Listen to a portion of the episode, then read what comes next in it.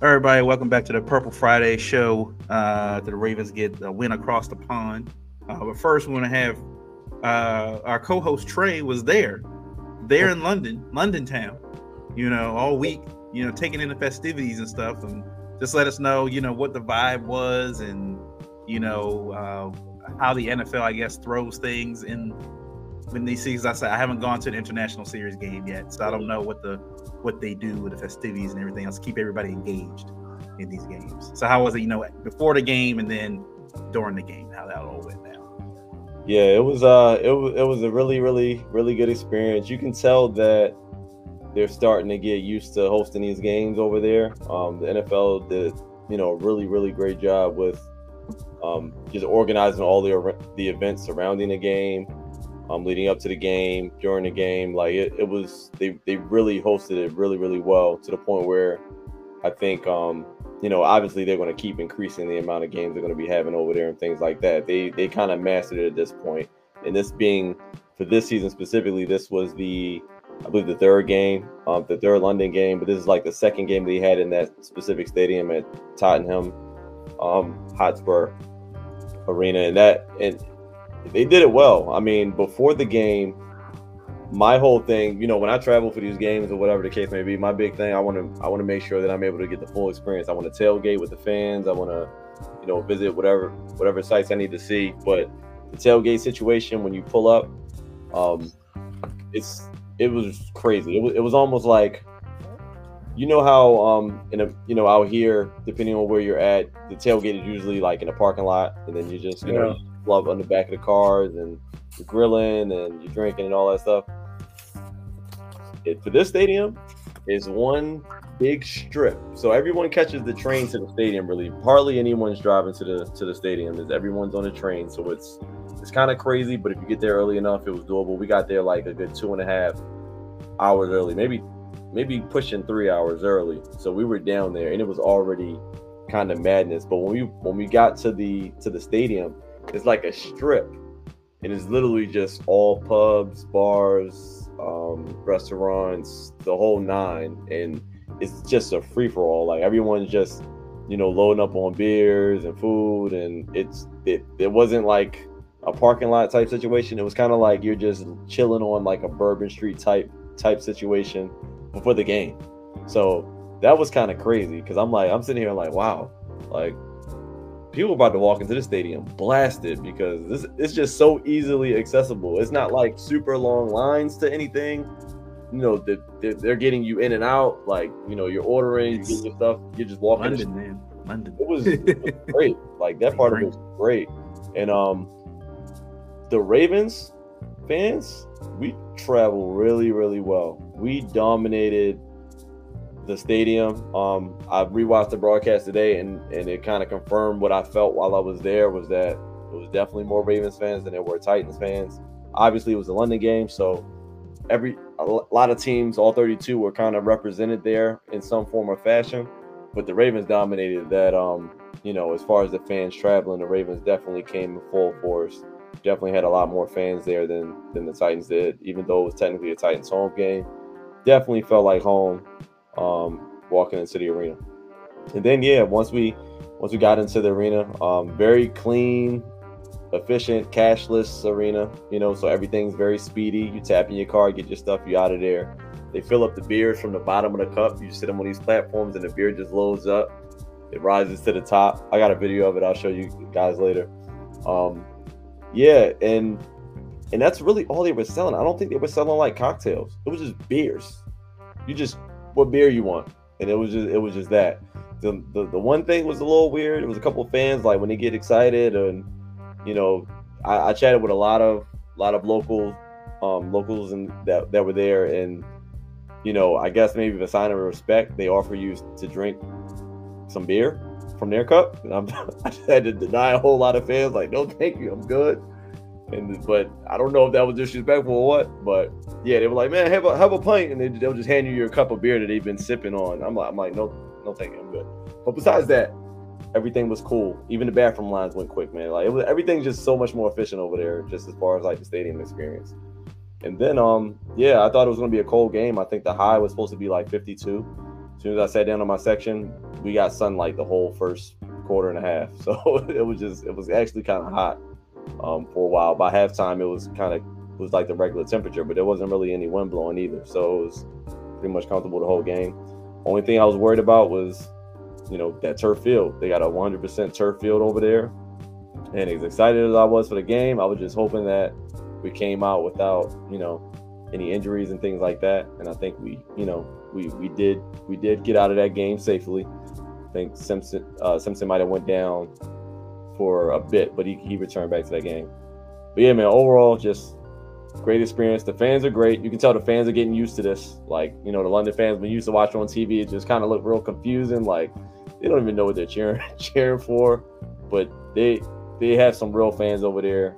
They they know the game, and yeah, I, I, the the feeling is just that everyone just waiting around, um, just every year they're just hoping that their team gets to play um in London. So yeah, it, it, it, was a definitely a dope experience. Um, definitely enjoyed the game, and uh, yeah, just glad we came out with the W. That was just a cherry on top, but I enjoyed myself regardless. Nice. Yeah, that's dope. Yeah, it's a. Uh, I have been haven't been blessed enough. Even though I was when I was in London, we didn't. We were trying to go to a game. West Ham was playing Chelsea, I think it was, and we didn't. We couldn't get tickets to the game. Apparently, it's like for soccer fan, for soccer fans in London, especially people that live there get priority. So if you come from out of the out of the country and stuff, like it's almost like it's a crapshoot getting tickets. So, but I heard like the stadiums there just like real like it's amazing how much you know attention they pay to the actual fan experience mm-hmm. versus how the NFL is more worried about how much money they can get out of you without giving you uh, the extra stuff. Like it, it's yeah. a whole other thing. Yeah. Yeah. And you can tell it was still like NFL production. Like London, they do let the NFL just take over and nice their typical, you know, like whatever whatever the Titans did does in their home stadium in Nashville mm-hmm. or in Tennessee. Where, where, where, yeah, they, they they do the exact same um intros, the the music that they play, they they pretty much went with the whole thing. So if it was a Ravens home game, it would it probably would have mimicked exactly what M&T Bank would have looked like. So I thought that nice. was really cool as well. So that, yeah, that was dope. Um, so uh, I mean, during the course of the game, uh, from where you, from where you were sitting and stuff, did it? We, we know you know once they got to I think after that Derrick Henry run, um, and what was it the the pick that, you know Lamar threw and they scored a touchdown off that. Did it kind of feel in the arena that feel like here we go again? Like this is the Steelers game all over again. Like I was like, oh, I was listening on the radio on the way home. I was like, I kind of already accepted myself. Well, they lose, they lose. It felt like it, but at the same time, it kind of didn't. I think the one thing when you're playing the Titans, the, the difference with a lot of those games where we're, we were you know those leads were getting those leads were getting blown um it was mainly because of the quarterback. And Tannehill at, up to that point had been playing like garbage. Malik um what's his name? Malik uh Willis. Willis came in our defense beat him up as well I didn't really you know Derrick Henry is a, great running back but it's, it's not like he could have you know, at some point you got to watch the clock, and I don't even think they had timeouts after that game to even, you know, use him as a as a method to, to come back in. But yeah, can't say I wasn't nervous when the score was 18 to 15. I mean, you know, at that point we should have had a few touchdowns. We weren't like one for six or seven or something from the red zone. So yeah, I was nervous because we couldn't get in the end zone, but I wasn't nervous because of Tannehill or Malik Willis. That that part made me, you know, I was I wasn't concerned with the way our defense had to that point. But I, I, will say that direct snap to Derrick Henry when he he took that, like I they, they got him. He got yeah, him. he picked yeah. everybody up. that one had me a little bit shook. Because yeah. I, I looked back at the game and they showed the replay. That was Patrick Queen's responsibility to hit that gap. And when he made fake the pitch back, Queen just left. Queen thought they were going the other way, and it was wide open. Yeah. and basically Marcus Williams over here tackling people with his like fingertips and whatnot. it felt like it, it, it look, look watching him because I only heard it on the radio and I think I was just watching you guys on chat and stuff.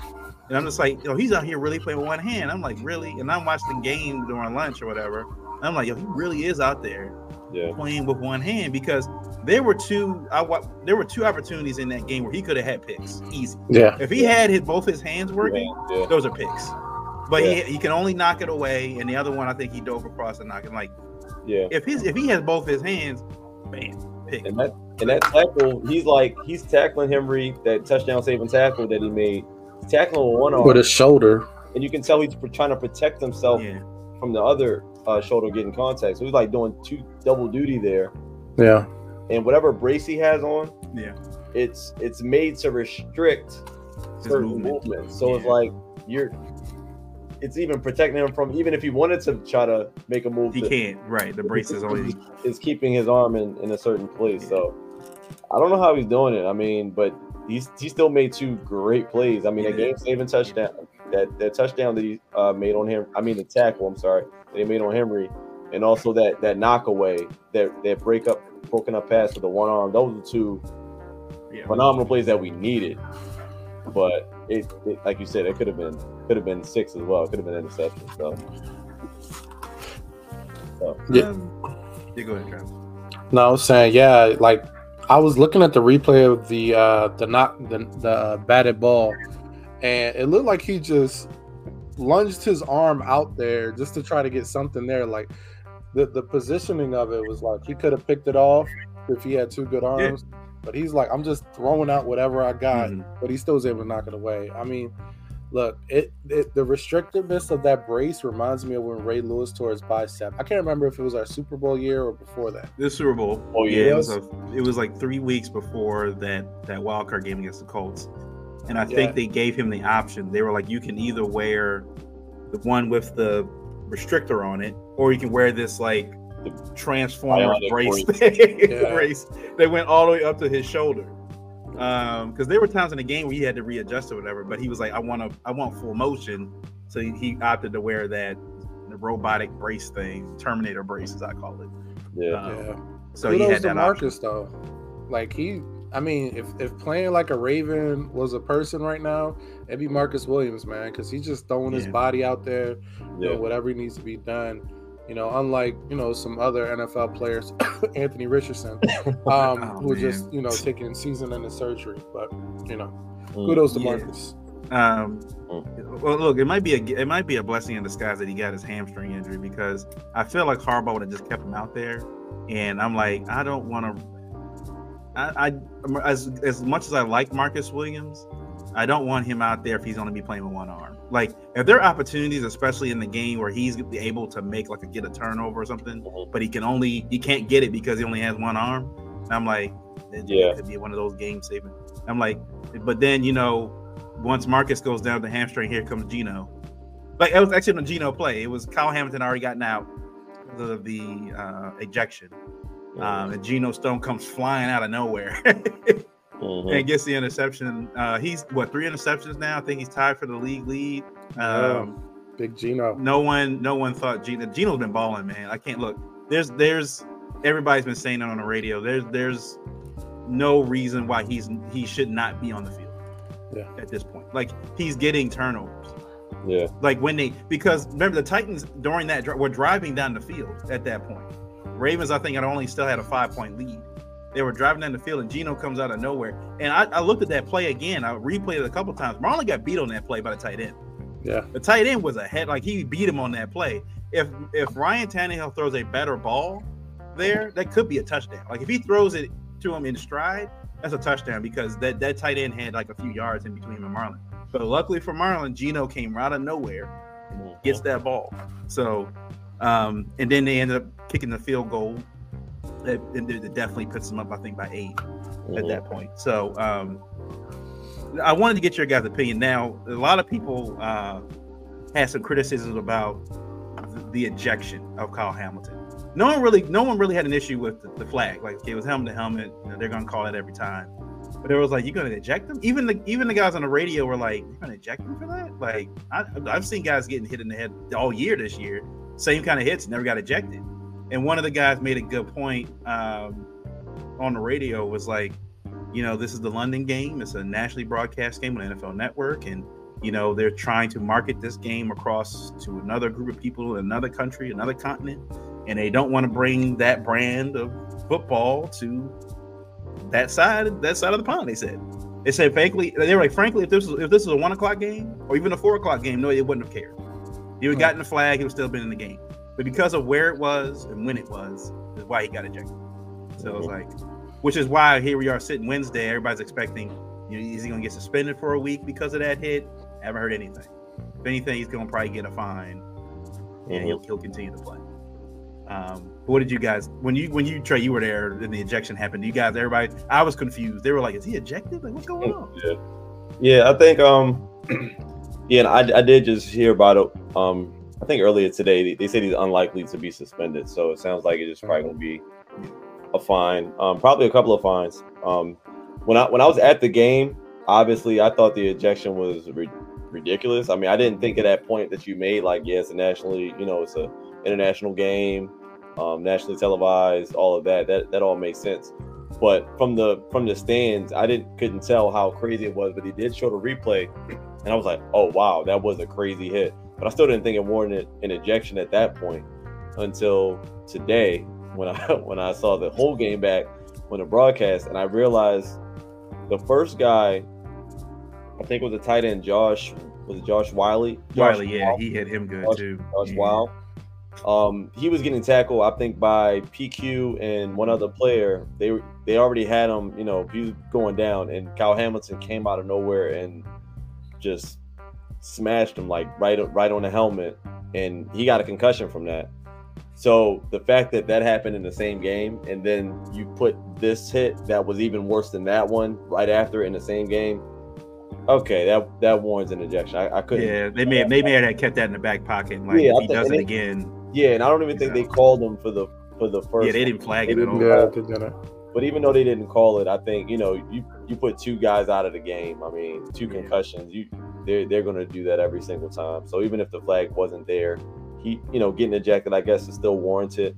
Um, but he's going to pay a hefty hefty price. So I'm not mad at the inject, ejection after you know rewatching it. While I was there and throwing beers back, of course I was pissed. But after I after I um came back home, settled down to rewatch it, I'm like, oh okay, he knocked two of their players out with concussions, both of them on offense. Yeah, it's it was pretty much warranted. But his, he's going to feel it in his pockets because he's going to get a fine for both of those hits. And you know, hopefully he, he continues to come with that that that passion, that that heat on the field. I don't want this to d- deter his play because keep hitting, man. Great part, big part of his game right now, and I want to keep seeing it. But obviously, you know, hopefully, he can just find a safer way to do it.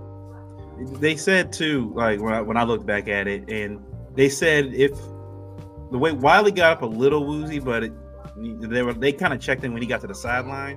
When Chris Moore was getting up, like his he was clearly concussed. Like his yeah. hand was doing this. Like he was he was even the even the teammates because usually teammates are they want guys if you guys want to keep playing right they usually like if they don't want to draw too much attention to themselves that they get hurt like that but even his teammates were like nah nah man like no you you you're you're you, you're in trouble like you you yeah. need to stop like he was trying to get there whatever they were like seeing that on TV I think also was like yeah we gotta we, we gotta yeah um yeah luckily they got a bye week because they they did yeah. say they both both these guys did enter the protocol so, oh wow, yeah, yeah. And look, I mean, look, it neither one looked in like I'm gonna knock you out. Like it's just I'm gonna I'm trying to make a play. Uh, and the, look, the Ravens, especially the way they play defense and their brand of football is, you know, there's a gang tackling thing.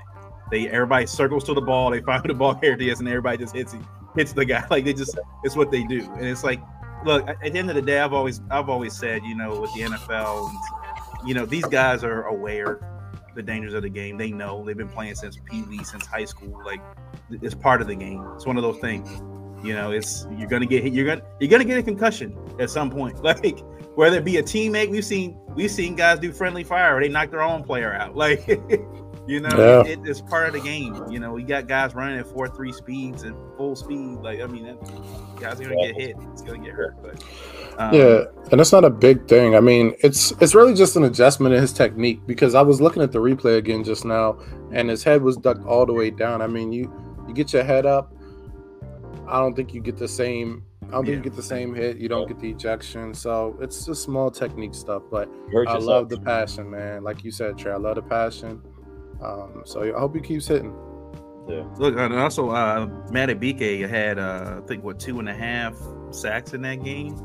Um, I think he got a sack and a half last week too. Like the last two weeks, Madubuike has been balling. Like he's been No phenomenal flags. in the, the interior line. You know, the, it, it's, the first couple games he struggles getting personal fouls, and you know it seems like he was being it was frustrating for him. But now he's kind of locked in. To Clowney was still doing his thing out there. Um, Kyle Van Noy has been like he's been a huge asset. And he's only played two games now for the Ravens, but uh, that's what they. But they said, you know, he's a having a veteran presence out there on that line, especially with how young they are, um, is showing, you know, the the the experience is is needed. Like he may not necessarily know the playbook, but he knows the schemes. Like he knows the zones, he knows all that other stuff. He knows what to look for. And so he's like, "I- I'll learn the playbook as I go along, but as I'm out there, you know, I can kind of feel things out and see where they are. Um, but they even talked about um, that one, I think towards the end of the game, uh, Roquan made a play where he let the guy get up. The guy was on the ground. He lets him get up, knowing they can't run the run. They can't at that point run the clock out. Lets him get up and then tackles him. Mhm. They were like that, the kind of IQ play. They were like, I have never seen anybody do something like that before. But you see Roquan sit there and watch him. He's like, all right, because he knows if I touch him here, then it's gonna be right right down right before the two minute warning, right right before. And then he lets him get up, run a couple seconds off, bam, and it's like 158, 157 left. It's like now it's wasted. Can't really do anything with it. So it's like you can't get another playoff. So I was like, the the, the, the, the awareness that Roquan has right now is like next is next level. Um, outside of Fred Warner, I don't know if there's another better linebacker, better linebacker right now. Mm-mm. Um, he has Micah Parsons, but he kind of floats around. He's just an all-around defensive player. He's like a Um, he's like he's a just a edge. He's not rusher. yeah, yeah. I guess he's an edge. He's more of a pass rusher, but yeah, outside of like just how you know impactful he's been uh, for the Ravens, especially this year, I don't know if there's a better person right Baby Ray. Um, now on the offensive side of the ball, um, look, it's the same story we've been seeing, and they said now I think the Ravens are two and nine of their last red zone attempts. Uh, going into the game, though, I think they said they were top five. The top five in red zone percentage, um, and that I mean that's from the first few four or five games, right? I mean they were running these Lamar quarterback draws or you know option plays or whatever up the middle, and it's, it's working to a T. All of a sudden now, the last three weeks, it feels like they just. I, I something tells me that's a Harbaugh thing. Harbaugh doesn't want. He's like, I don't want Lamar doing that. There's got to be a reason why we haven't seen any attempt at that play call. There's no reason. There are several, a couple attempts they had in within the five yard line, and they didn't run that play not once. Um, the other thing that kind of got me too about this offense, the, the Titans, as I looked, were one of the best running defenses, rushing defenses in the league. Um, but th- the fact I think that they don't have J.K. Dobbins has a is I think the impact of J.K. not being there is is showing how much of a loss he's been for this the zone running scheme- because that's what Todd Monken likes to run.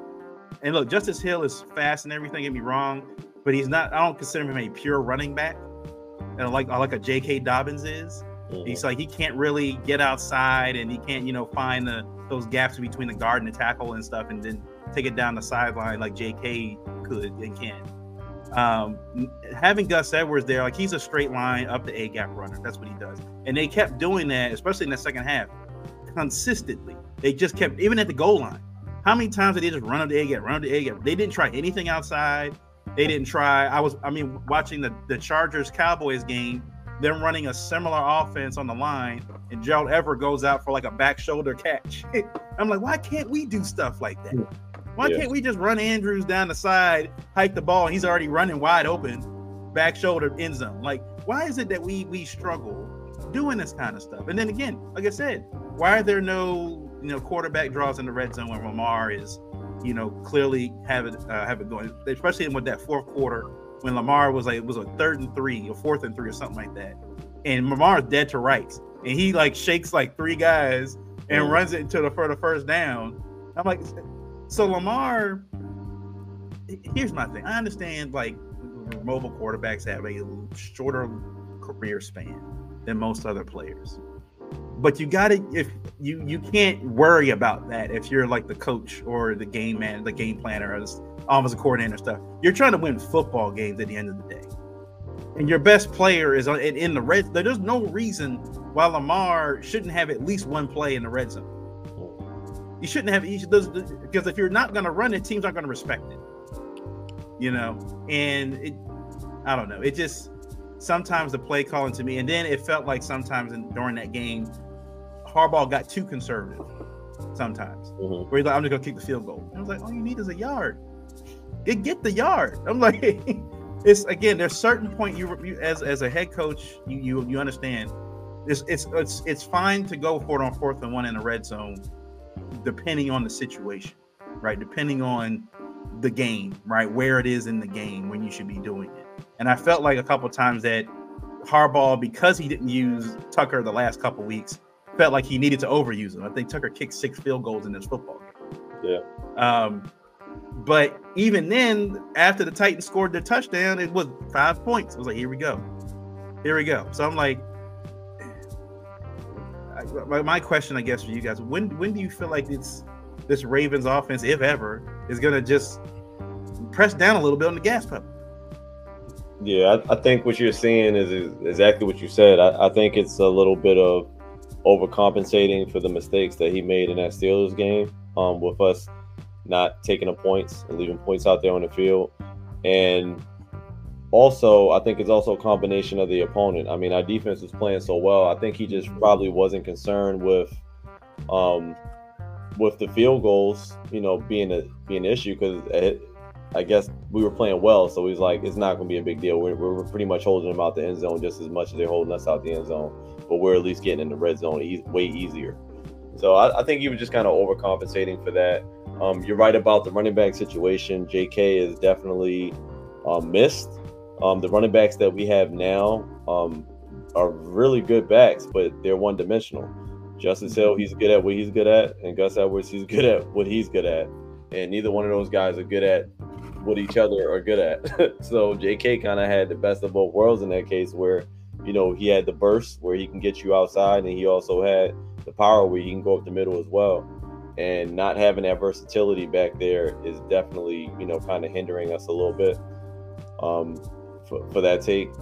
Um, but yeah, John, I, I just think you know what we've kind of made our name for in the last like three or four seasons, if not more than that, has been going for it on fourth down.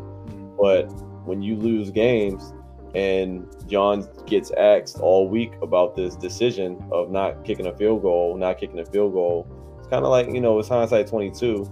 But, you know, I guess he's just, you know, whatever whatever happens, the the heat from taking points and not going for it is going to be way less than the heat from not taking the points and losing the game.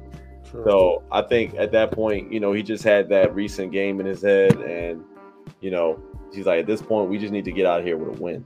Mhm. And as as conservative as it is, I'm not necessarily mad at it. Um, I I I do like the idea of going for it and giving your offense confidence because I think that does build a lot more momentum when you can go for it and, get it.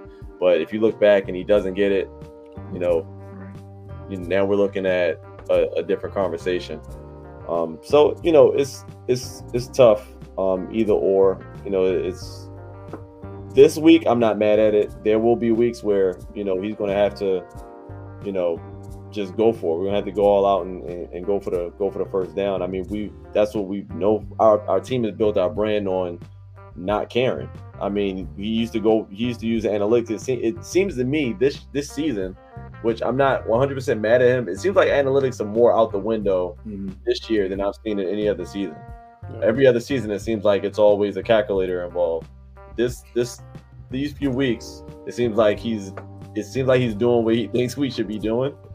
Um, so I'm not mad at it. Just coming off the loss we came off of, and and the Titans, they were the most conservative. I think I think if anything, they should be criticized for not going for it because they had a couple of uh, fourth and very shorts, Mhm. and elected to kick the field goal, which I was surprised. I'm like, you guys are the underdog in this game. Like in some in some cases, you know, it makes more sense for you to go for it because you not only need you know those points to to, to build a, a larger lead, but you need the momentum more than than what we needed based on how we were playing at that point in the game. So um, the Titans fans I was sitting around, they were you know they were saying they were pissed at Vrabel for not going forward on a lot of those downs, especially when you have Derrick Henry Mhm. and he didn't even take. I think he barely took fifty percent of the snaps in that game. Like I think Tyjae Spears was actually probably doing better than him. If you take out the two chunk plays that Derrick Henry had, it really did nothing. Really did nothing. But you have them. So if it's fourth and one, fourth and two, and you're kicking a field goal and you're inside the twenty, it's like, It's overthinking it. man. yeah, we let don't. your we play. don't- Let your you got talent. Let your players. we, we have Lamar Jackson, but we, we don't have Derrick Henry in the background. So you know, I'm it's it's it's hindsight 22, and we won the game, so I can't criticize him too much. Yeah. Um my criticism is this offense gives us two quarters of great offense and two quarters of mediocre, inconsistent, um, mysterious, don't know what you want to do, indecisive, conservative offense. Every single game. It's like we see that flash, we get all excited, our adrenaline gets going, and then it's like blah. You know? Um you know, and I don't know what it is. The other thing I'm saying is like we have a lack of identity inside the red zone. We don't know what we want to do. Um, even in the weeks that we were successful, there were moments where we were like, remember week one, they threw that same screen to Zay like four three. Mhm. Well, they threw it to Odell, then this to Zay. And Nelson so got it too, right? Three times in a row. I think on the next drive. But it was like, what do we want to do? What is our identity inside the red zone? And similar to what Miles says, what has been our identity inside the red zone the past four years that has worked for us? Mark Andrews, Lamar Jackson, with a mix of Gus Edwards.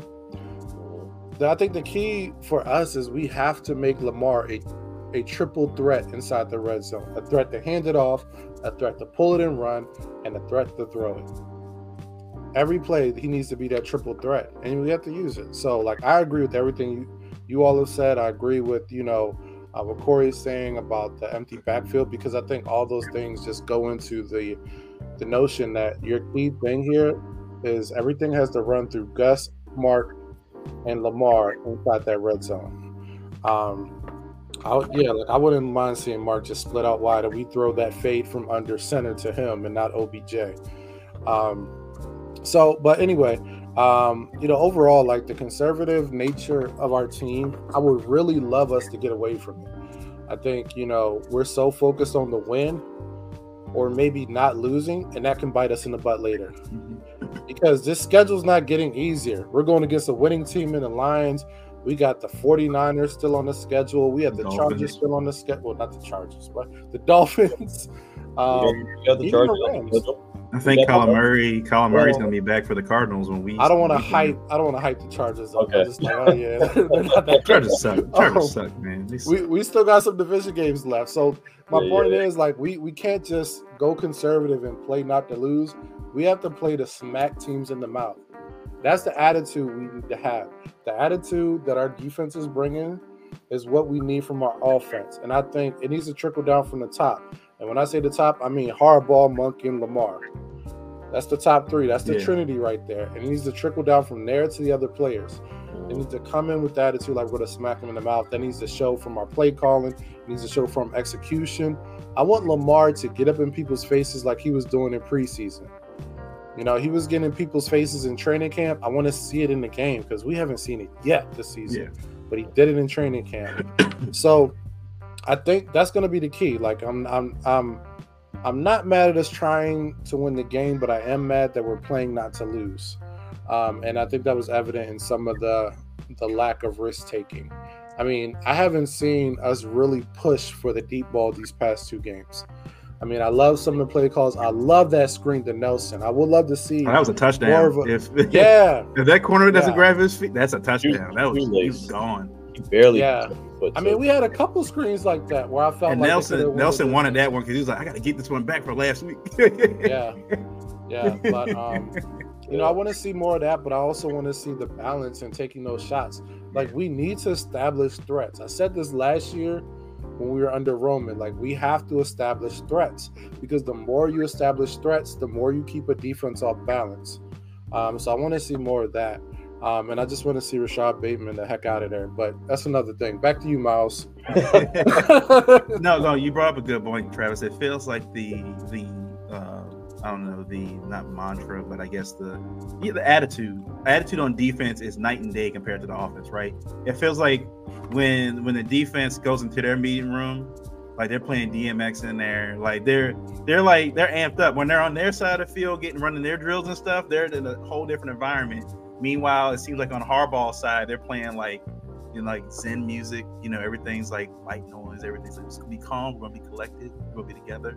You know, it's like on the other side, like we're ready to hit people's in people. Didn't, look at Kyle Hamilton. Kyle Hamilton knocked, knocked two guys out this week. I mean, yeah. and, and Hamilton, Kyle's not the biggest guy, like you know, size wise, but clearly he he knows how to hit dudes. Like he knows how to hit them on the field. So it's like, uh, but you're right. The offense is like it doesn't feel like that side of the ball is wants to attack.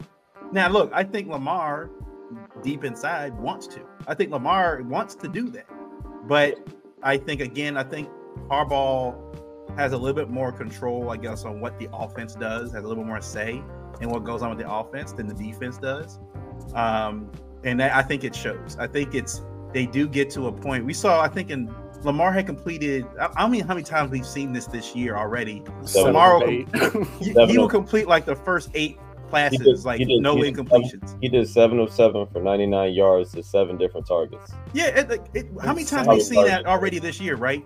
The, the first nine, seven to ten scripted passes or whatever are completions, nonstop completions. Like he's not missing any anybody, anyone. Um, they even said so. Apparently, I heard I was listening, I was watching the all the, the, the uh, all twenty two, uh, and the guy was saying that if you look, the play uh, when they the play that Odell caught the slant across the middle. Uh, that was an audible by Lamar. Lamar yeah. saw something. He switched. He was doing something with his hand. He, he basically switched the play and told Odell just cut inside. He saw him right there. Bam. Then he the got Odell. As well. The Agholor play was audible. Yeah. yeah. So so what we're we're seeing now the progression. Lamar week to week now is getting more comfortable running this offense, and I think uh, like you guys you guys said I think a few shows ago is that the end goal, I think, by the by towards the end of the season, is that Lamar has full control of this offense, regardless yeah. of what Harbaugh says, right? So if, if, Lamar is seeing something, it's similar like a safety coming up, or they're playing eight in the box or something, he, he sees a deep shot available, Lamar's just going to take it, regardless of what Monken and Harbaugh say. I'm taking this. I'm taking this shot. I trust my guys. We're taking this shot. Um, we, they, and they said that in training camp, the lack of deep passes, and even in training camp, that they rarely even practiced it. It seemed like. Um, so, but in order to beat, in order to beat teams like the Dolphins and the Chiefs and stuff, you're going to need these huge chunk plays. You're going to need 40 yard, 50 yard gains. You know, you can't just hope to throw a five yard slant. Your guy takes it 50, 60 yards. Mm-hmm. You, there's there are going to be some occasions where to keep them honest because it's Lamar Jackson and you got Gus back there, and who knows, maybe Keaton Mitchell starts to ball out or something now that he's active. Um, you got to keep them honest and not let them stack the box like that. Keep them honest. So I'm hoping as as these weeks go on, Lamar will see something like, nah, we're going to check out of that. We're going to this. You know, yeah. um, it, even though I think receivers together made, though. I was going to uh, say, um, the Monken has to get the receivers in order. Like, yeah, I don't know what it is, but we're it's starting to the, the miscommunication to the receivers have been like steadily increasing week by week. I, I counted four passes that were clear miscommunications. One was to Zay Flowers. It was a short pass, but opening from one side to the other. Same thing with Bateman on the interception. Bateman was supposed to open up to the come back to the outside based on where the defender was positioned. He came back to the inside. That's why Lamar threw it straight to the sideline there. So that was an interception. Andrews, there was one where he was supposed to go deeper than what he did. And the last one was um what was it? It was ba- oh, and Beckham, the one where he was on the sideline standing by himself. Yeah, miscommunication, breaking from one side to the other, and he was alone. So like, I don't know what's going on with the miscommunication with the receivers, but something has to tighten up there because there's yeah. been a lot of yards just left on the field. Right. just Mhm. off of simple miscommunication plays. And as good as Lamar's has been, like these are the little things going forward week to week is going to take the game, take us to the next level offensively. A lot of this stuff is happening on crucial downs as well. So that that's that's one thing that we got to get cleared up. That's like a main thing that I noticed also when I was rewatching the game. Yeah, and it's uh, another part about this too is that offensive line is. I wouldn't say they're bad. They're not good either. Like Yeah. it's they're pretty mediocre right now. Like Stanley, I don't know if he's gonna. He may be done. Like to be honest with you, like he he's not blocking the way he should, and they're not. The, the bad part about the way that run game looked in on Sunday was they weren't getting to the second level at all. Like their guys, usually the Ravens run game are able to knock their guys down and able to get to the linebackers and the safeties and block them upfield. They were doing none of that. None of it. Like on those fourth and short, third and short plays, they were getting no push. Even on that direct snap to Mark Andrews. There's a direct snap to Mark Andrews that the, the, the Chiefs run all the time, and there was no push. I don't want to see that play ever again. That was, Yeah. they tried. I remember they did that a couple years ago. Didn't they do that a couple years ago? They did it. It was last year, yeah. Last year, and it didn't work then. I thought he did it earlier this season. I could be Did he do it wrong. early? I It think he didn't got one I think he did. I think he, he I don't want to. it. I don't want to see that again this year. I, I Yeah, will give bad. Harbaugh props. We we dog him all the time, and he deserves it. But he he he tucked that red flag back into his pocket. He was like, "Yeah, nah, I don't, First he said, I time don't I want a challenge to give. I want this play dead." he finally tucked the red flag. He finally didn't throw it. He was thinking about it. He wanted to throw it so bad. He finally tucked it. We usually see him throw that. So shout out to him for not throwing that flag. He was clearly short. Yeah. he wanted Um, to throw it so bad. Before we move on to the next topic, real quick, uh, what was I going to say here? Ravens offense, they pointed out, are tenth right now in the league in points in the points points per game in the first half, and in the second half of every game, they're twentieth. Big Not good. off. Not good. Yeah. Top huge. ten in the league first half. Twentieth. You, you can't be like that if you're going to get up against the top teams in the AFC. You're going to need to be at least equal, top ten in first half and second half scoring points because you can't keep doing this. Like I said, we've seen it for weeks, and people have been calling the radio saying the same thing about this conservative mindset of this offense. And there are plays down the field to be made, but this conservative offense in the second half is leaving these. These are professional football players. 32 teams. If you allow them to get back in the football game, they will get back in the football game. Yep. And we've seen it too many times now under Harbaugh. Mhm. So you got the Lions coming up this Sunday. Argue, I, I don't know. Look, everybody's been Stephen A. Smith got them on top of his list now, number one team. Uh, is on the, the Lions bandwagon right now, and they're. And the, the funny thing is, is that we're both going to be our toughest contest this season. The Lions haven't really played anybody. The Ravens, outside of playing, I guess, the, the Browns and the, the Bengals and Steelers, haven't really played too many tough teams. This will be our first for both Ravens and Lions. Li- Lions got that Chiefs win, right? They got the Chiefs win week. That, that, yeah. that was it though. Yeah, Mhm. Yeah, I'm, I don't count that as week. one. Yeah. And then it, Kelce wasn't in the game. Week one, yeah, Yeah, Travis Kelce. Yeah. yeah, true that. Um, just touch on this one real quick. Uh, Caleb Williams wants a share of an NFL team. Um, Woo. now, obviously, this was a wild statement, especially considering he just threw three interceptions in that in that loss to uh, was that Notre Dame that they lost to. Um, look, no no player in NFL history has ever gotten that kind of deal. Tom Brady's never gotten it. Terry Bradshaw, Troy Aikman. I'm talking about franchise quarterbacks that were that are like solidified with the team, like John Elway and the Broncos, right? No quarterback has ever gotten that. And he's saying, I want a share of an NFL team that I get drafted to. And Yeah. way, he made it. The statement was, "Well, I'm not coming if I don't get uh, get a share of it." Look, man. Like I said, for people that don't remember, Maurice Clarett didn't. It wasn't. It's not a similar thing, but he tried. He tried to uh, get to the NFL early by what he tried. It was after his sophomore year. Tried to declare for the NFL draft and said, "I'm going to do it. I'm going to do it." And the NFL was like, "Nope. I don't care how good you are." The NFL is a machine. At the end of the day, they're like, "Yeah, you're probably one of the best prospects we've seen since Andrew Luck, best prospects we've seen since Troy Aikman or whatever." Joe Montana, but we can live without you. Like, if that's to be the end all be all, yeah, we won't draft you then. We'll just leave you be. You can go play in the USFL or something. XF. Well, it's the, I guess the XFL now. You can just go play in the XFL. they'll, they'll, they'll, I mean, how many times have we seen them make examples out of players just because to let them know we're the NFL. We don't need you. So I mean, look, I, the NIL money must have guys thinking differently right now at college football. Um, but uh, I mean, what do you guys think? You guys think this is feasible thing for him to, to want, or is it just him just him throwing you know throwing throwing darts you know right now? See what sticks. Yeah, I don't I don't know, man. I think um this this is really early to in your career to be your NFL career hasn't even started yet.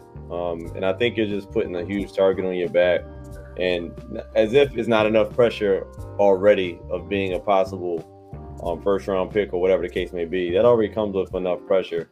You're up. You're adding unnecessary pressure to you right now. Um, Aaron Rodgers attempted to do this, and you know if, if he couldn't get it done, he's a proven vet Super Bowl winning quarterback. If they're not giving a stake, Rodgers, what makes you think that they're going to give a rookie um, this type of this type of stake when you haven't shown us anything? What, what if they give you a stake in a team and then you come to the team and you stink it up? We don't know what you're going to be in the NFL. I mean, yeah. what you're projected to be, that has nothing to do with what you're actually going to be. And I think he's just mounting just unnecessary pressure on himself.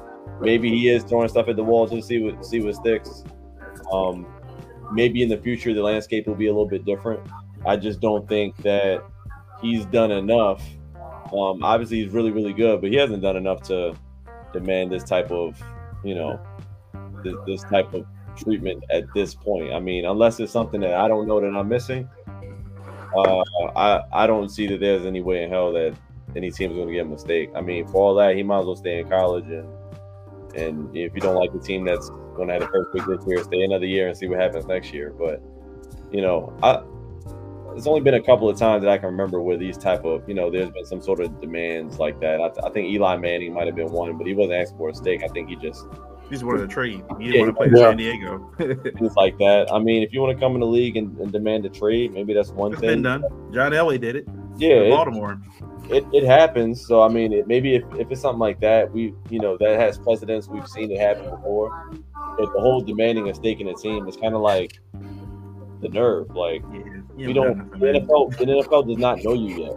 Like you know, that, that's my. Thing. Who knows what will happen? I mean, maybe in a few years like I said, the landscape will change, and then maybe it'll be more leverage for whatever reason.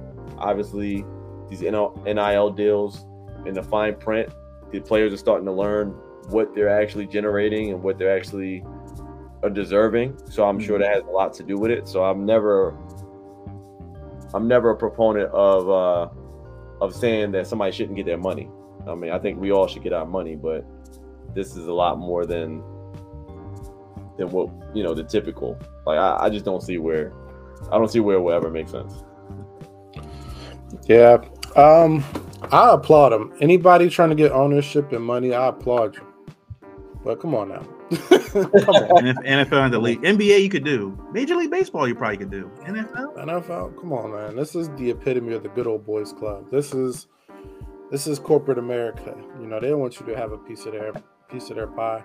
Um, I don't see it happening. Um, I hope the NFL progresses to a place where a vested veteran could have that in their contract. I would love that to be a part of the CBA, but a rookie, come on. All these, come on. Zach Wilson was a top three quarterback, right? Top 3 mm-hmm. pick. Yeah. I mean, he's playing better now, but you know, he's not top. He's not, not Johnny not Manziel was a number one pick. Blake, yeah. I mean, not Blake. Uh, Baker Mayfield, number one pick. I mean, Jamarcus Russell, number one pick. You think somebody's going to invest ownership in a draft pick that's unproven? It's too hit or miss. It's too hit or miss. Too many factors. But I would like more players to start demanding it because I think where it could happen is, um, you know, a vested veteran has shown improve and like after that first contract, if you've met this criteria, you can have the option to have ownership or shares in the organization, mm-hmm. um, whatever that looks like. Um, so I can see that, and I hope you know we get to a place where that is available because in corporate America that's available. I mean, Right. stock options are essentially ownership. Mhm. Um, but no, not for Caleb Williams. I think you know it's it's it's great. It's great for the brand. It's great to raise his exposure, his the aura, and who he is. But I mean, you keep playing these dangerous games, that leak is going to come out. You know, Caleb Williams is a bad teammate. You know, Caleb Williams uh, has an OnlyFans or something. I don't know. Like Sarge Parlor. his Yeah, burner you better phone. be careful. Don't take no gifts from nobody, man. Don't Got- take. Yeah, we got a party we want you to go to, Caleb. Yeah, it's Yeah. NFL. Some dude in a in a in a trench coat taking pictures. Like, gotcha. Yeah, Like, he's he's in an entanglement with Jada Pinkett. You know, Right. You know, yeah, mention her next memoir. Like, you know, Right. Yeah, man. Yeah, it's it's uh no, you're right. I, I would hope that one day, you know, especially guys like you know like Ray Lewis now with the Ravens, you would think he would definitely have like rights. Like if anybody's expected to have like rights in like a team, you know, Terrell Davis, Shannon Sharpe with the the Broncos, and you know Emmitt Smith and the Cow, like the Troy Aikman, Emmitt Smith, Michael Irvin, like Cowboy stock, something like that. Like, um, but that's that's going to take, I think, more some of these good old boys passing away or selling their teams to more, um, I guess, uh, um, forward-thinking ownership. Um, but as of right now,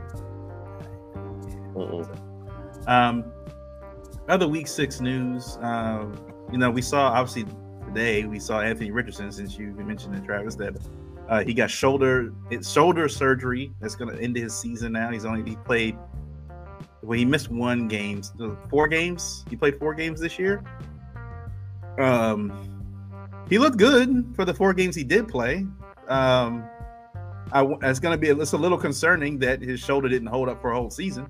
That's a little concerning uh, if you're the Colts going forward. I mean, I'm not sure the severity of it, but obviously it was like they said he had to weigh his options and he decided to get surgery. I guess it was that bad that he had to get surgery on. So um, it kind of sucks for the Colts. I feel bad for them, but then I don't. They brought this on themselves. I feel like this is just kind of payback for the Jonathan Taylor stuff. Mm. Yeah, this is all karma. Come back on them. Yeah. Y'all, if y'all, if y'all, you know, did, did right by my, by my, by him, you know, this wouldn't be, this wouldn't have been an issue. Right? I wonder if they even would have paid uh, Jonathan Taylor if Anthony Richardson got hurt before Nope. this.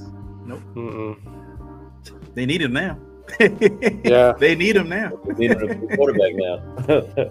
So um, yeah. Um, what was the other big one? Uh, oh yeah, I mean, so we see the 49ers lose to the Browns, 1917. But that's mainly because okay, Chris McCaffrey gets hurt, and so does Deebo Samuel. Yeah. Uh, Chris McCaffrey has an oblique injury that he's in and out of the game for. Uh, Deebo has to leave the game.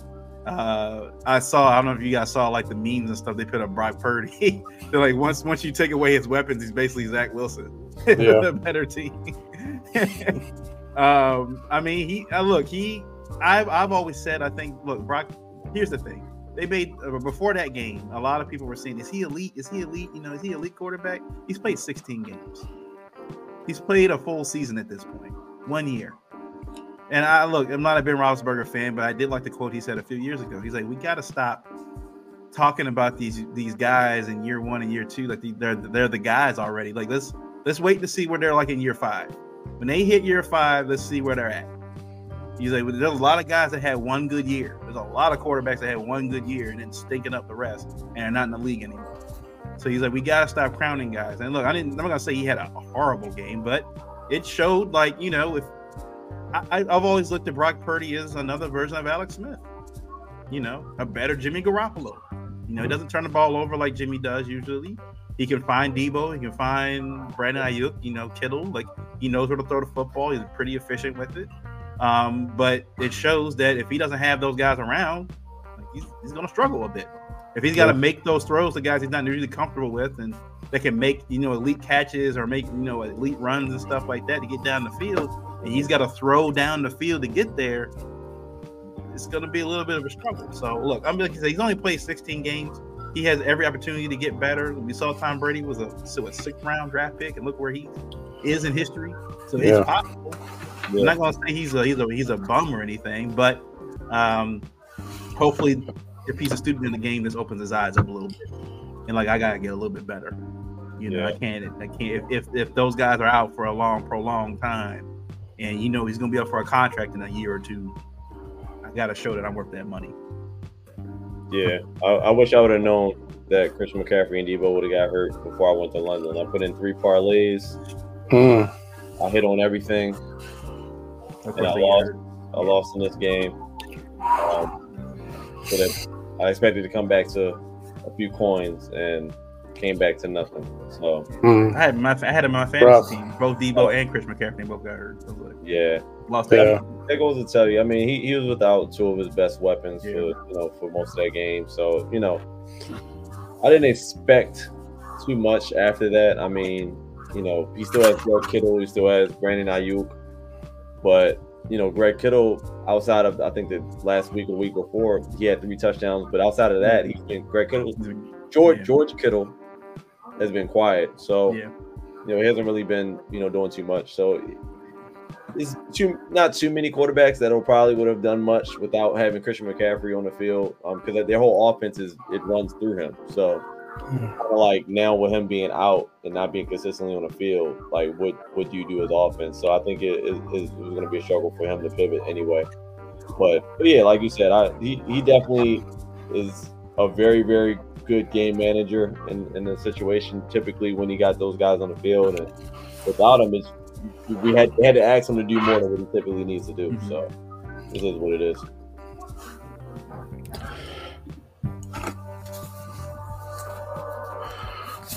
All right, so Oh.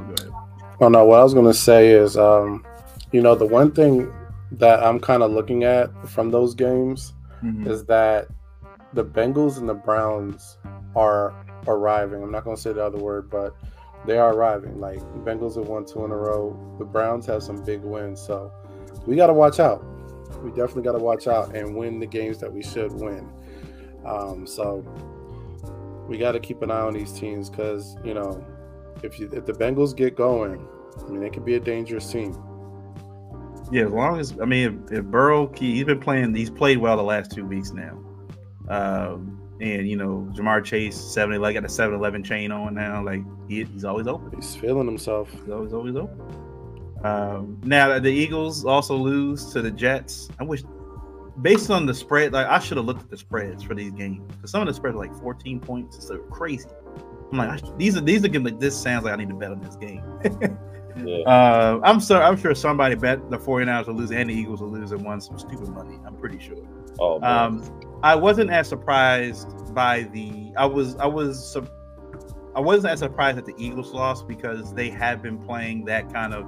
They've been teetering a little bit all season. They haven't played their best football, uh, and then you know uh, Jalen Hurts throws three picks in that game. Um, uh, Aaron, look, Aaron. Look, I, don't know what it is, man. When Aaron Rodgers is in the building, Zach Wilson plays like a different quarterback.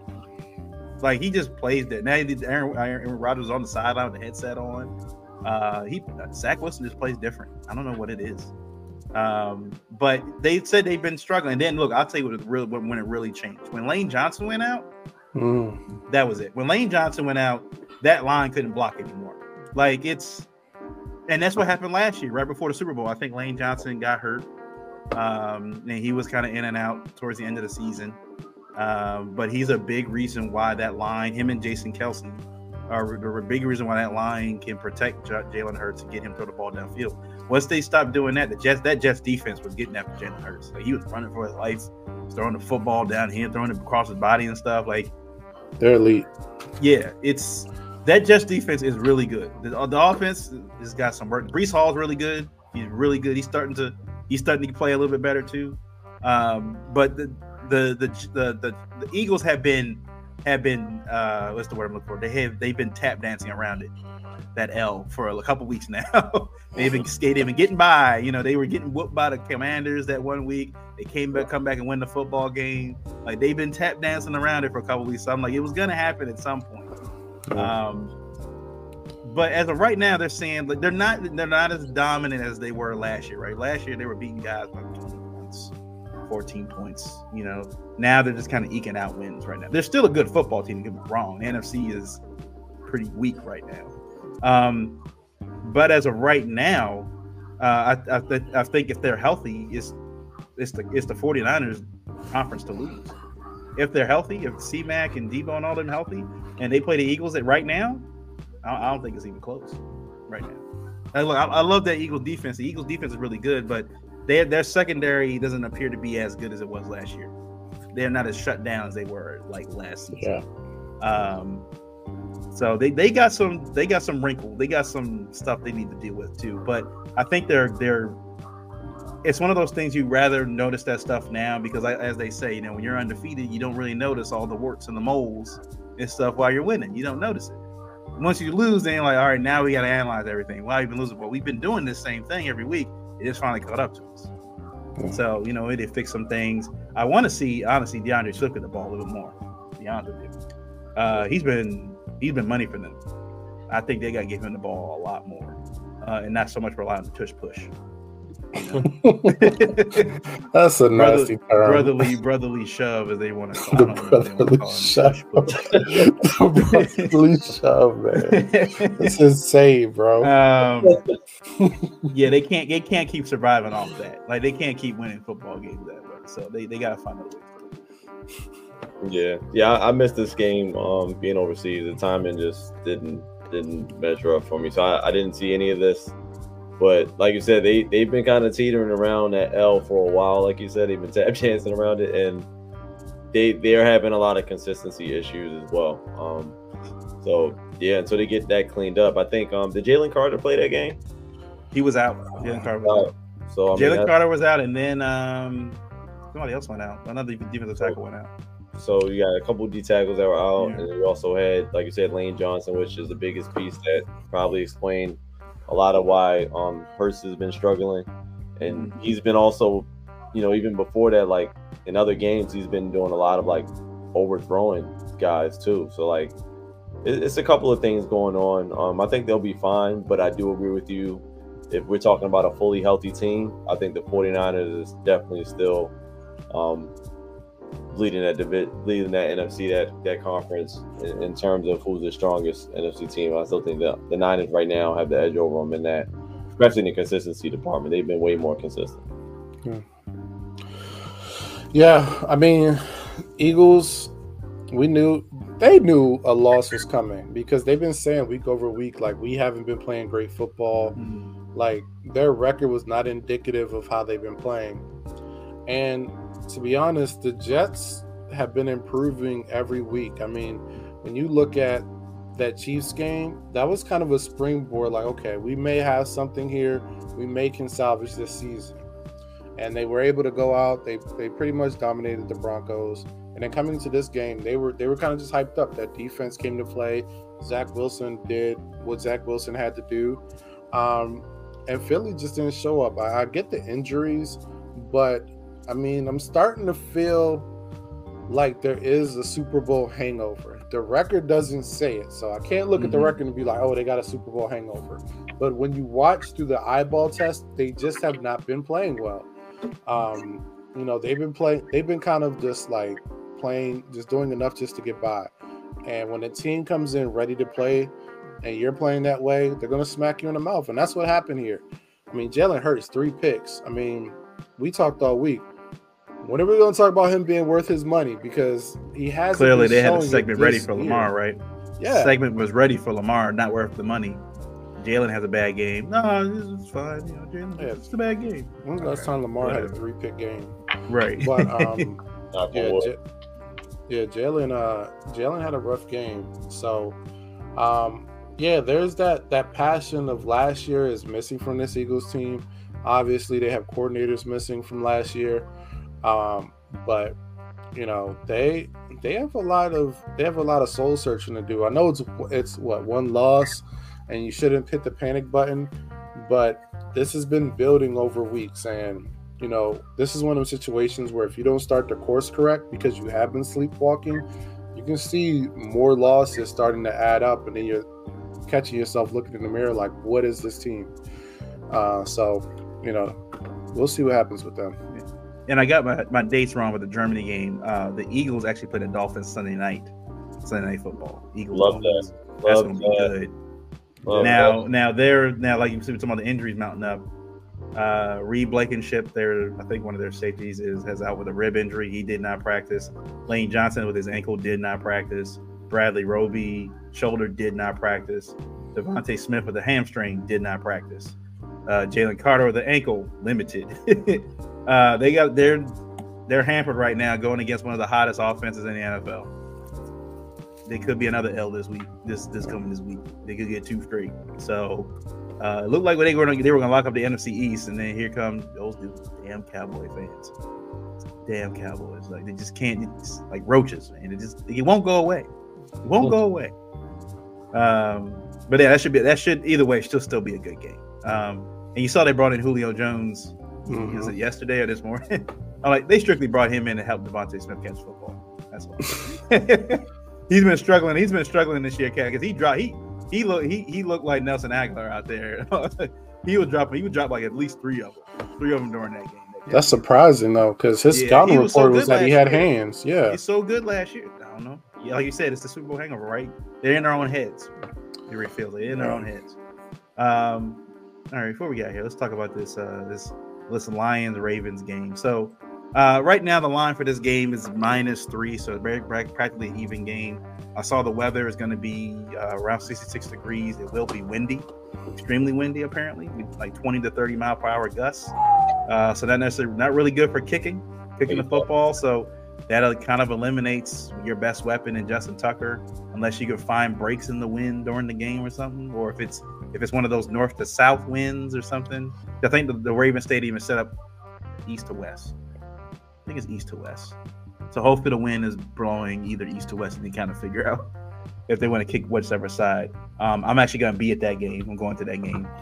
Um, but you know, like I said, again, uh, uh, Lions coming in five and one, Ravens four and two. Um, uh, David Montgomery, I think, is out. Uh, he's dealing. He's hurt right now. So Jahmyr Gibbs is going to be their starting running back right now. Uh, Jameson Williams is officially back. He had, I think, a touchdown this past week. Uh, so he's kind of back in the fold, one of their speed guys. Um, now, question is uh, for the Ravens. Uh, you know they're playing at home. We've said before that it feels like these home games for the Ravens don't feel as feel like they're home. They don't have that home field advantage that they used to, right? Um, the Lions are typically a dome team. They play on turf. They usually play on grass. Um, it is raining the day before, I think, on Saturday a little bit. So I don't think it's gonna be too muddy or anything for Sunday. Um, but the Lions are actually one of the better teams in the NFL when it comes to stopping the run. They're actually one of the best teams in the NFL stopping the run. I think even better than the Titans. Um, so that's going to be a very big issue in the run game, which I would think if now the Keaton Mitchell is activated, this would be the perfect opportunity to bring in Keaton Mitchell to open up that zone running game. Uh, if their their main thing is stopping the run, and they if they can open up lanes and look, this is how I would like to use Keaton Mitchell in this game, right? I'm pretty sure they're going to test the waters to see how interior lines blocking the blocking the run game stuff. They, they're, they're going to run the football with Gus and and uh, Justice Hill if that's not working, I would like to see Keaton Mitchell kind of use like what the Chargers use Austin Ekeler. We saw it in the preseason with some of these little swing passes, and little pitch plays and stuff to get the running backs out in space, out outside to get them running downfield. And with the speed that Keaton Mitchell has, because he has pure running back speed. Like I said, he looks like he can do the shift. He can shift left and right, still keep the same burst and everything without losing any speed. I would love to see them use him in that manner in, in this game. Um, this is going to be a game, I think, where the Ravens are going to have to score like early. Um, the Lions aren't necessarily the best team, and they're not as good as the Titans are. I looked at the, the rankings in red zone and red zone defense. The Titans are one of the best teams in the NFL. Lions are around like they said like 8, 16, 18. They're, they're like kind of middle of the middle of the pack there. So there will be opportunities for the Ravens to score touchdowns in this game. But this is a game where you, if you like what we were saying, opening it up a little bit, letting these guys get a little more creative on offense. If you're going to get guys involved between the 20s, between the end zones, and you say you're throwing at seven different receivers, that's great and everything, but you also got to do that in the red zone too. You know, you gotta like you don't know who they're going to. I mean, how, how many times we've we not seen them spread the ball out. Like we don't see four wide receivers line up on the side, line up on the line, and we don't we see Andrews. You, you got to have your best pass catchers. Have Odell, have Andrews, have Zay Flowers. Uh, line up, keep Mitchell or something like on like that. Like you don't know what's who's going to run a drag. Someone's going to do a fade route. They're running different things in the red zone. They got to try some different things because what Tomlin has said and many other of these coaches have said about the Ravens that their offense is too vanilla. And I'm afraid that after now six weeks of football, a lot of these teams now have the game. They know what they're going to run. Like they're not switching it up. They're just going to keep doing what they're doing. And like we said before, they're not they're not running the plays that were effective in the first three weeks. We haven't seen them. Like they haven't attempted them. So I don't know. They, uh, uh, I'm hoping what you guys said is right. That it appears that Harbaugh is getting away from the analytics. I'm hoping that's it looks like that's the case, but I would also hope that he realizes, hey, Lamar's our best player. We're in the five yard, with inside the five yard line. If we have multiple opportunities here, number eight's got to touch the ball at least once. At least he's got to have the ball in his hands at least time. I mean, come on. So um, I, I, think the, the the key for this game is that the defense keeps doing what they're doing. They're getting pressure. They lead the league. They're leading the league in sacks. Or number two in sacks right now. Uh, is getting interior pressure now for two straight weeks, so that's that's key. Jared Goff is not a mobile quarterback at all, so I feel like if he gets pressure, then he's going to either throw it up high or he's going to throw it out of bounds or he's going he's going to get sacked. Uh, so you don't really have to worry about him running around. I am a little bit worried about Jahmyr Gibbs though, just because there's not enough tape on him right now. He's only had he had one good game this this year. I think that one game that David Montgomery was out and he had 80 yards on the ground. Um, he is from Alabama. He's a he's a he was a really high pick coming out of Alabama, the running back. Um, and I'm a little bit worried about what maybe he could do against that defense. But that's I think more of a situation where if this game's too close towards the end, and that defense gets worn down because they're on the field too much, that Jahmyr Gibbs could cause them problems towards the middle of the game. So what we look we saw earlier, the Ravens are 10th in the first half, 20th in the second half. It's very apparent that look, you're not going to fix this in one game. So in that first half, you guys have opportunities, score touchdowns. I don't think field goal's going to cut it in this game. Field goals ain't going to cut it in this game. You need touchdowns in this game. Um, the one thing that did get on my nerves in that London game was I think it was around the two minute warning, and I think the, the first half and the two minute warning, the Ravens had the ball, and it felt like they were playing for the field goal. They weren't playing for the touchdown. They were clearly playing for the field goal. They didn't call a timeout until there were like 29 seconds left on the clock. I'm mm. like, I'm sitting here watching the replay, like, where's timeout? It's a minute 42 left. Like, it gives you time to drop a play, get downfield, try to score a touchdown. Again, the mindset in this game has to change. Dan Campbell is going to be aggressive. He's a former football player he's gonna be aggressive in, the, in this game. He's on he's on this the away team. When they have a chance at the red zone, guess what? They're gonna be trying for touchdowns. The Ravens have to have that same kind of mindset where we got to punch them in the mouth first. This is gonna be one of those, you know, boxing matches where, you know, we can't let them get past the fifth round, sixth round. You know, if we let them, if we don't knock them out in the first few rounds, they're gonna find their win or whatever. And they're gonna put haymakers on us and start knocking us out. Yeah. So they're gonna like the Ravens are gonna have to. If you know you're not scoring points in the second half, they're gonna have to. I'm not saying get by 30 in the first half, but you got to at least have a. I, I'm talking 14, 14 to 18 points in the first half. They they've been averaging about three three to four points in the second half of these last few games, which is not great. You know they haven't put up 30 points yet at all this season. Um, the def, like I said, the defense does what it does. I think um, Jameson, they, they have a good receiving corps. You know, I think Amon-Ra St. Brown is playing. Um.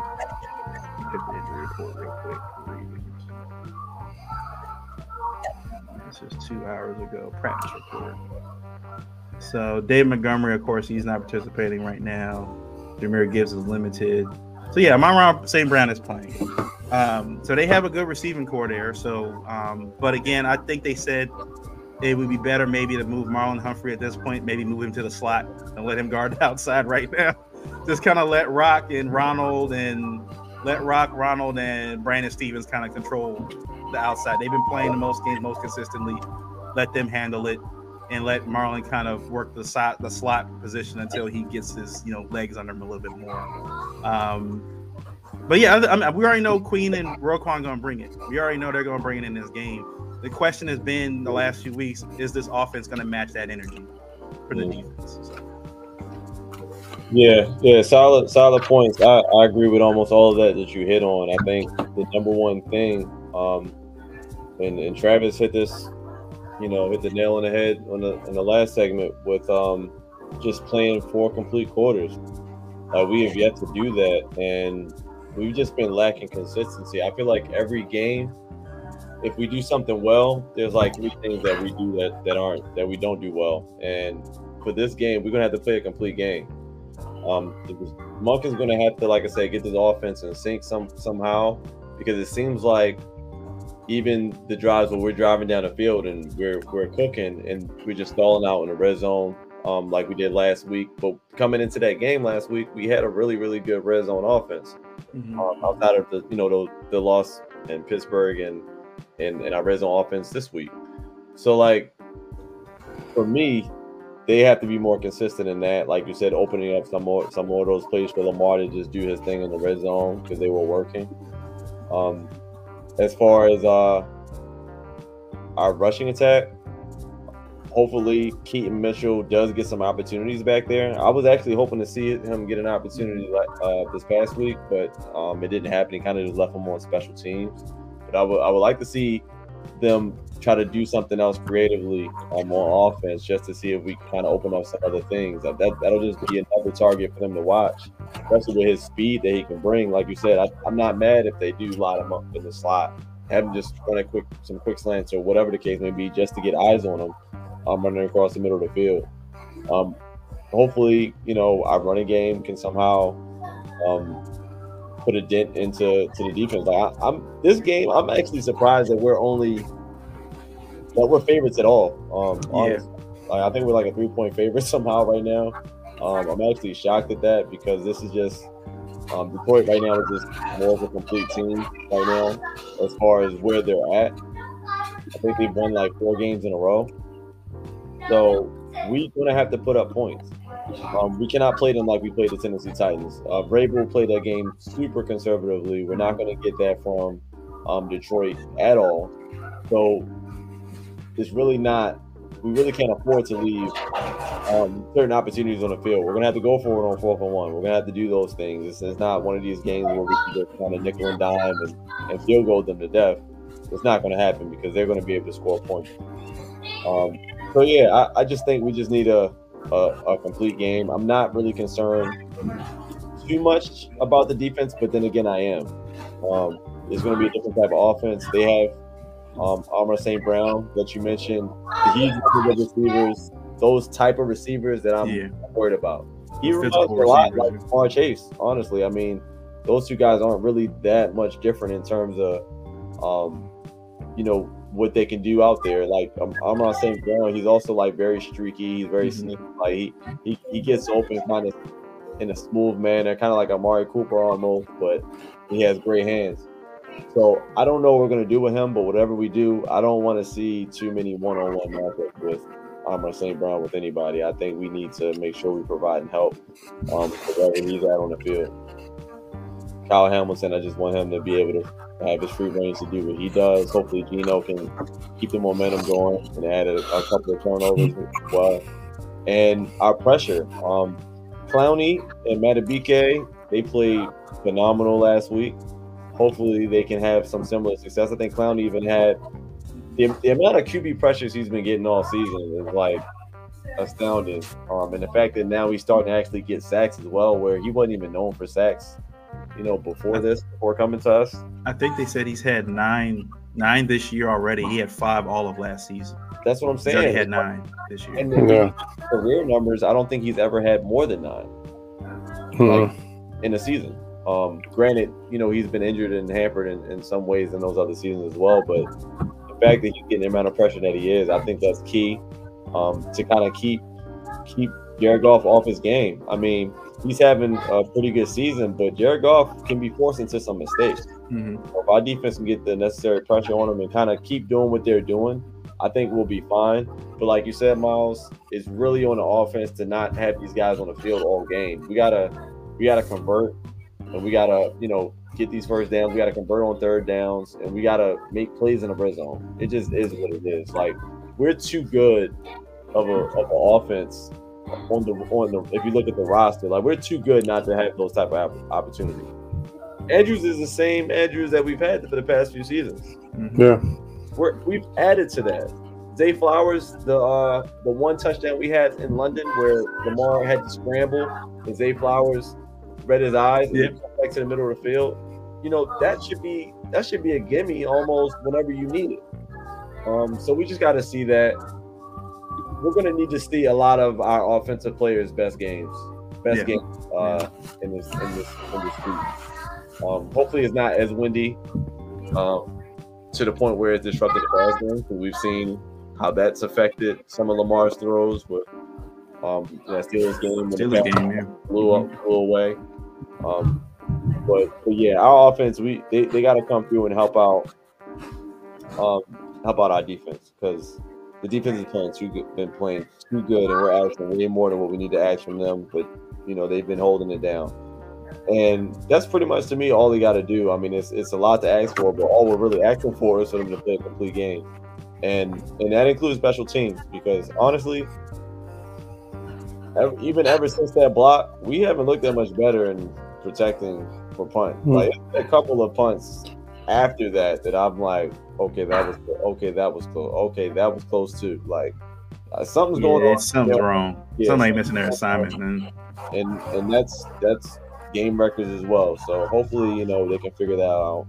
Um, yeah, ho- hopefully we don't have to see Tucker as much this week, and hopefully we're just getting in the end zone. Like, give, give Lamar the keys and let him drive, and I think we'll be all right. Yeah. Um my thoughts on this game have changed since Miles gave us the weather report. Um because Detroit is susceptible susceptible to the pass. And my my thought was like attack downfield, let Zay abuse them deep. Um now it's a little different. I still think we could beat them in the passing game, but I think the important thing is going to be the intermediate, the short routes um, mixing that up, getting guys in space. Um, that's going to have to be it for this game. Um, you know, I don't know if their dominance against the run or even defensively has to do with who they played. Because I'm looking at Detroit, I'm like, who have they played or beat besides the Chiefs? The Mhm. Chiefs. I mean, they're playing the Panthers, who are an abomination of an offense. Um, Atlanta, whose quarterback is absolutely terrible.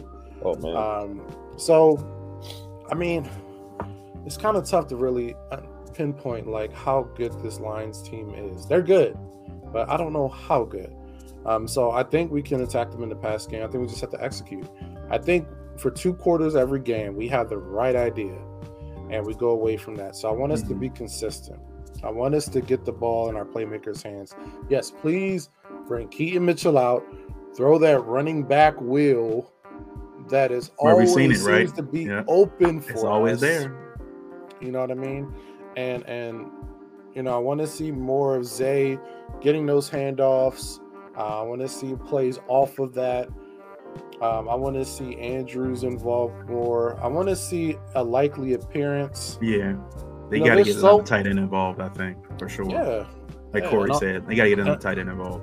and I want to see Bateman on the bench. I mean, I want to see our our receiving corps of, of Odell, Zay, um, Agholor, and you know, mix in Andrews and likely into that. So um, I think that's possible. I, I think you know that short to intermediate game is there for us. Attacking the middle of the field seems to always be there for us. I don't know what it is, but teams leave the middle of the field open for Lamar all day.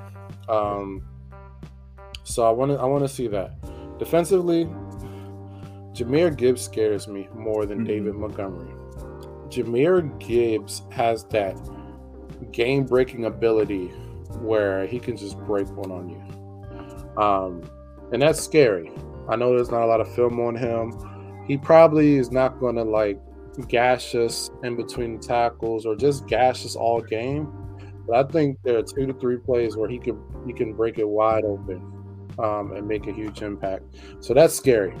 Um, and I do fear him more than David Montgomery. I think the receiving the receiving corps is also pretty scary. I think we'll have to play a great game defensively. Um, you know, I think you know Kyle Hamilton is going to have to set the tone if any of those guys come across the middle. I think uh, Roquan and Patrick Queen are going to play a great game. This is this is a big test. This is a big test. Like like I said, I don't know how good Detroit is, but they're good. You know, you don't go five and one and not be good. Right. Um, you know, they beat the teams that they're supposed to beat, so mm-hmm. that's the sign of a really good team. Um, but I think if we execute on offense consistently for four quarters, um, attack them in the passing game, get the get our playmakers the ball, they catch the ball, um, protect Lamar as much as possible. I think we can come out with a victory, but I think those things are going to have to be key. And to touch on the special teams part, yeah, special teams is scary. I've never been a Ravens fan who was scared of the special teams play, except in the Billy Cundiff years. Year. Mm-hmm. Um, I mean, we just had an extra point block last week, and the week before was the punt. That's two weeks where protection completely failed us, mm-hmm. and you know somebody has to answer to that. Like, in a close if, I mean, game, that's a yeah, that's a yeah. Man. You can't do that. It's it's it's not something that is Ravens football, so that needs to be addressed this week. If we see that happen again, um, heads are going to roll. I know. Yeah, I know some to. people be like, "Oh, it's special teams." No, no, no, no, no, no. This is an organization that understands the importance of that. So, you know, mm-hmm. it needs to be addressed. But, you know, those are the keys to the game. I think, uh, you know, if we if we uh, play our game, um, you know, we should win. Yeah. Yeah, it's um. There's, I mean, this is this. I think Travis, you mentioned. I think in our our May show when we were talking about the schedule. You know, this is the time where they need to be going on their run, right? So, I mean, you got the Lions this week, the Cardinals the week after that, the Seahawks, and then the Browns. Like this is this is a very a good schedule for them to go on a run here. Um, the last few weeks, outside of week one and week two, the Ravens have gone win loss win loss. You can't you can't keep you got to start stacking wins here. You got to start getting a little bit more confident in how you guys are playing and bringing things along. And this is I think this is this is a test to do with it. This is a team. I think the Lions are going to be in the playoff mix in the NFC. I'm not necessarily meaning you're going to them in the playoff in the, in the Super Bowl, but you know, if you want to, how are you going to play against playoff caliber teams? This is it. You know, this is the team you're going to be playing. I mean, types of team you're going to be playing. Um, now, look, as far as receiving corps, look, they've played the the, the, the not necessarily say the Steelers, but the Bengals receiving corps was pretty good. You know, so still got Ja'Marr Chase out there and Tee Higgins and them. Um, so they they they've shut down some pretty decent corps, I think, this season already. Uh, this will definitely be the, the most I think the Lions are one of those teams where they don't really have they don't have a lot, a lot of elite players, but they're they play really good team football on both sides. Like on offense and defense, they just play good football. Uh, Aidan Hutchinson is starting to come into his own. Now he's no TJ, he's no TJ Watt, but I'm a little worried about him uh, against Morgan Moses or even Ronnie Stanley at this point. Um, hopefully that you know he doesn't wreck the game for them. I'm not sure the remedy is going to be. I think it is what it is at this point for off the line. Uh, I don't think they're going to make a trade or anything at the deadline or anything like that, but um, that is what it is. Uh, Corey did mention um, they they showed on the Tyus Bowser show uh, that he mentioned that he's out there practice and he feels good and everything, and we haven't seen him. I mean, he hasn't been designated to be active at all, but uh, do you, do you guys think that he that he comes back at all this season? I mean, he came in with that knee injury. They haven't specified what it is, and uh, it hasn't doesn't seem to be healing on its own. Like it's been weeks, uh, not counting pre all of training camp. Um, it, it, within six weeks, it hasn't hasn't done anything. Hasn't gotten better. Usually, would hear like yeah, he's on the uh, he's on the practice field. He's running. He's doing some drills and stuff. He's not pra- doing team practice. He's doing. He's not doing any of that yet. He's not doing any of that. Um, this this could be the end for him. I, I love Tyus Bowser. He's one of my favorite players in the Ravens, but yeah, I honestly don't know what's going on. Yeah, yeah. I mean, he, he's still very much involved in all of the team activities. Um, when they practice, he's usually on the adjacent field, working out or whatever the case may be. Um, I don't know what's going on to the point where to the point where they're even like mum on the reporting of the situation. Mhm. I mean, the reporters they're barely even asking about it anymore. So it's it's all speculation at this point. I don't.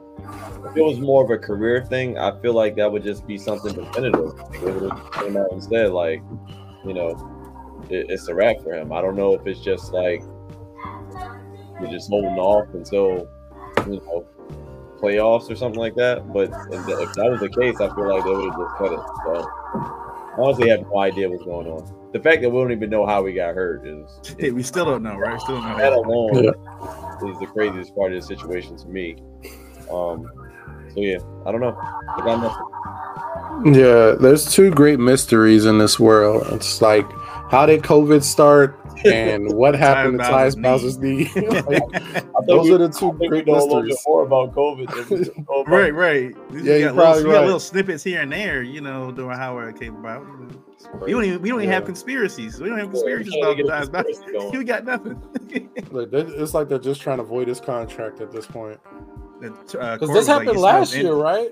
Corey said I smell injury injury settlement coming. Yeah, because wasn't he out for like half the year last year Yeah. and then came back? and he came back towards the end. He played like the last four games or something. Like and it's happening all again. Um, yeah, I don't have anything on that front. I just we probably seen this is probably his last season. I don't know when he's coming back. I don't know anything. This is just smells fishy. Yeah. Steve Saunders is somewhere in that building still. He's got his hands all over, right? Yeah. that's- I was I was just thinking to myself, I wonder if they if they do that survey again this year, what grade they get a strength and conditioning team. If they're getting a D, one. anything below anything below a C, at this, like, I gotta see some improvement, right? If they're getting anything, they're getting a D or an F. Nah, man, didn't fix the problem. Didn't fix the problem. Yeah. Um. All right, so before, before we got here, uh, scores. What you guys got? What you guys, what you guys got? What This is got? tough. it's a tough. It's a tough game to gauge. Um, you know, the Lions have been putting up. You know, they've been putting up some points. I mean, they they've been scoring average like maybe twenty something, but they have a couple of games where I think I think they beat the Panthers by you know they put put up forty two points on them, and they put up like thirty one in a loss to what was the game we lost Seattle I think Yeah. and they put up another. So they, they've been putting up points. So it's like it's kind of hard, hard to gauge. And I mean, I know it's against sorry teams, but it's like when we play sorry teams, We can barely score. can't even Barely blow score twenty out. points. Can't blow them out. But yeah. for some reason, as much as I think we're going to lose this game, I still feel like there's a chance.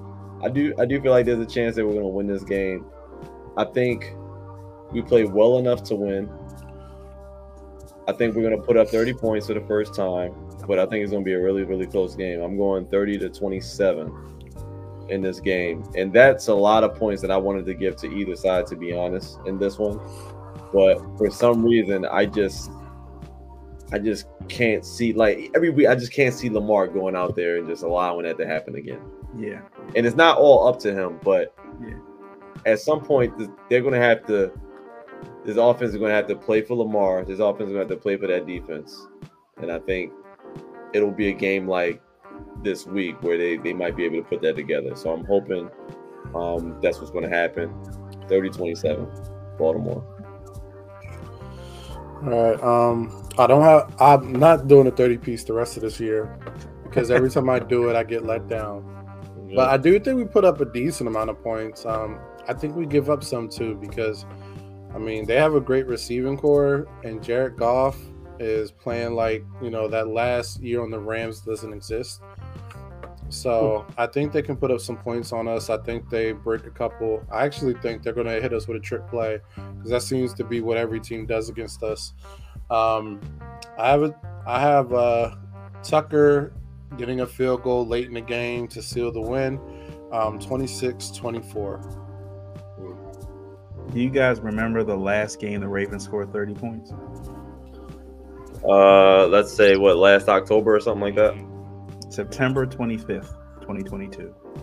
First Well- is that the Third game of the season. Close. That's the last time they scored 30 points. That's why I keep predicting 30, man. It's got to happen at some point, right? Like, come on, you haven't scored in a in a whole year. In a whole year, you haven't scored 30 points.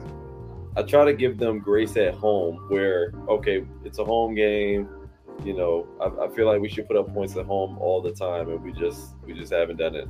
I think the most we scored this year is what 28, 27, 28, something like that. So 20, I think, is the most we scored. 20.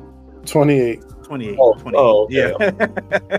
no, I think 28 is the most we've scored. Oh, okay, Um, which is crazy to me. Still, Yeah.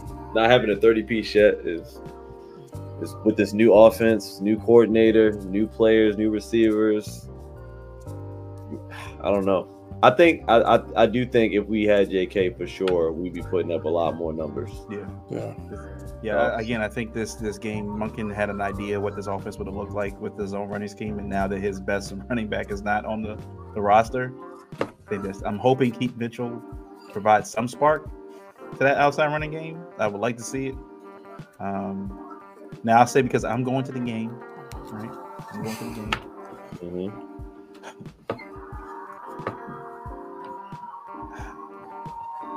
I, I, I said last week that I thought the Ravens were going to lose this game.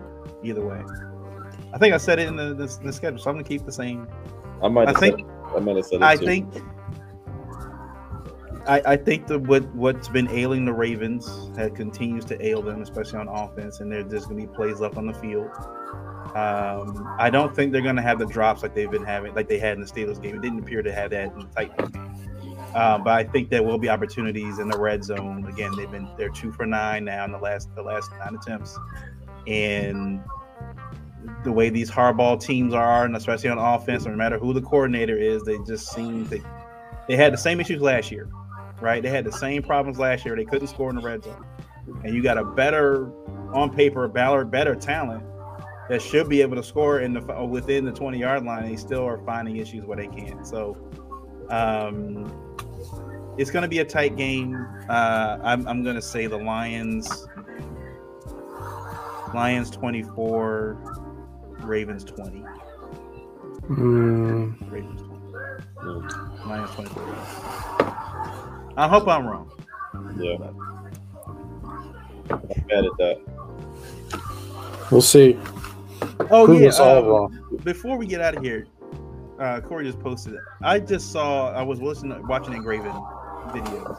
Apparently, did you did you see that there was a post game fight between Odell and Jeffrey Simmons? No. I Apparently- didn't see it, and I stuck around. Yeah. For a while. I didn't see it, but I did hear about it on Marlon's uh, podcast. Marlon Marlon said he was going up to Jeff, like he was going up to look like he was going to swap jerseys with Simmons, but Simmons still had his helmet on. He was like looking, obviously looking for Odell. Looking, he's like, what's going on? So he's going to take his jersey off and stuff. But then after he sees Simmons is gone, next thing he sees is he hears he says Rod Rod, who Rodney apparently is their security heads the head of security for the Ravens. And he called his name out. And he said, anytime he said, well, players like we hear Rod's name, then something something's going down. Yeah. So they called him. They said next thing he knows, he sees is Odell and, and Simmons just throwing. They're just throwing punches. They said Odell grabbed him by the face, man. They just start. I mean, they were I mean, a legit fight. But Probably they said it stemmed from the the PI call that Odell forced. That Odell got, you know, by you know, he flopped a little bit. you know, he got that veteran call, but apparently he was talking. Yeah. They showed Odell going back to the sideline, still talking to Simmons, like talking trash. And I guess Simmons was like, "All right, I'll see you after the game," and just kept it after the game. So Yeah. I'll, I'll say I'll- because it didn't happen on camera. I don't think they're going to do anything. I think if it happened on camera, There's no video of it right now. Yeah, I think if they happen on camera, maybe. But I, I don't think there's no video of it. Only the only reason we know about it is because of Marlon. Marlon said it. Uh, I don't think the NFL is going to do anything at this point. You know, That- that Yeah. they may they may advise the teams to do their own disciplining or whatever that may be. Um, but you know, Odell's a veteran. They ain't gonna do that. It's, it's one of those things. And the other thing is too, at least from the Ravens standpoint, they can always say he came looking for him. Odell wasn't looking for Simmons. Yep. Simmons came looking for him. So Odell was on our sideline. We were all tightening up, talking with the media and stuff like that. He came looking for him. So he was to defend. He's a right to defend himself. So Um, all right. Well, that's it. Good show. Um, uh, hope the Ravens pull this one out on Sunday. Just to get this roll going. Love to get this roll going. Win start stacking three or four wins together. And, and let's hopefully never see Devin Duvernay get walked down by a punter. Oh man, I know, I, I know when I know the crowd was cheering. I know the crowd was cheering, but you could tell when as he's running back to the sideline, this get the guys are like, "Really, dude? Yeah, come on, you gotta go on, man. Uh, Come the, on." The whole crowd was saying, "Wow, a punter." I know that. I know as he came back to the sideline, like using the, you know, the, everybody else is like, "That was a good run. That's a good run." On sideline, you know, football players, the punter, really, dude. anybody Like- that's a punt returner or a kick returner, right? You don't let the kicker or the punter tackle. no, You don't. never. They gonna take Keaton off that. You know what I mean? They'll take him off that. They'll put him right in that They'll spot. put, they'll put Keaton right there. Okay, I bet you Keaton can score a touchdown there. Yeah, Keaton scored a touchdown. Um, all right, so uh, that's it. Uh, so it should be some good football this week. I said I'm definitely looking forward to that uh, Dolphins Chiefs game Sunday night football. So hopefully Yeah, the Ravens be win, a good ride home, and I can watch that game Sunday night football. So thank you guys for watching, uh, listening as well, and um, we'll catch you guys uh, next week. Peace. trade Bateman. Thank you.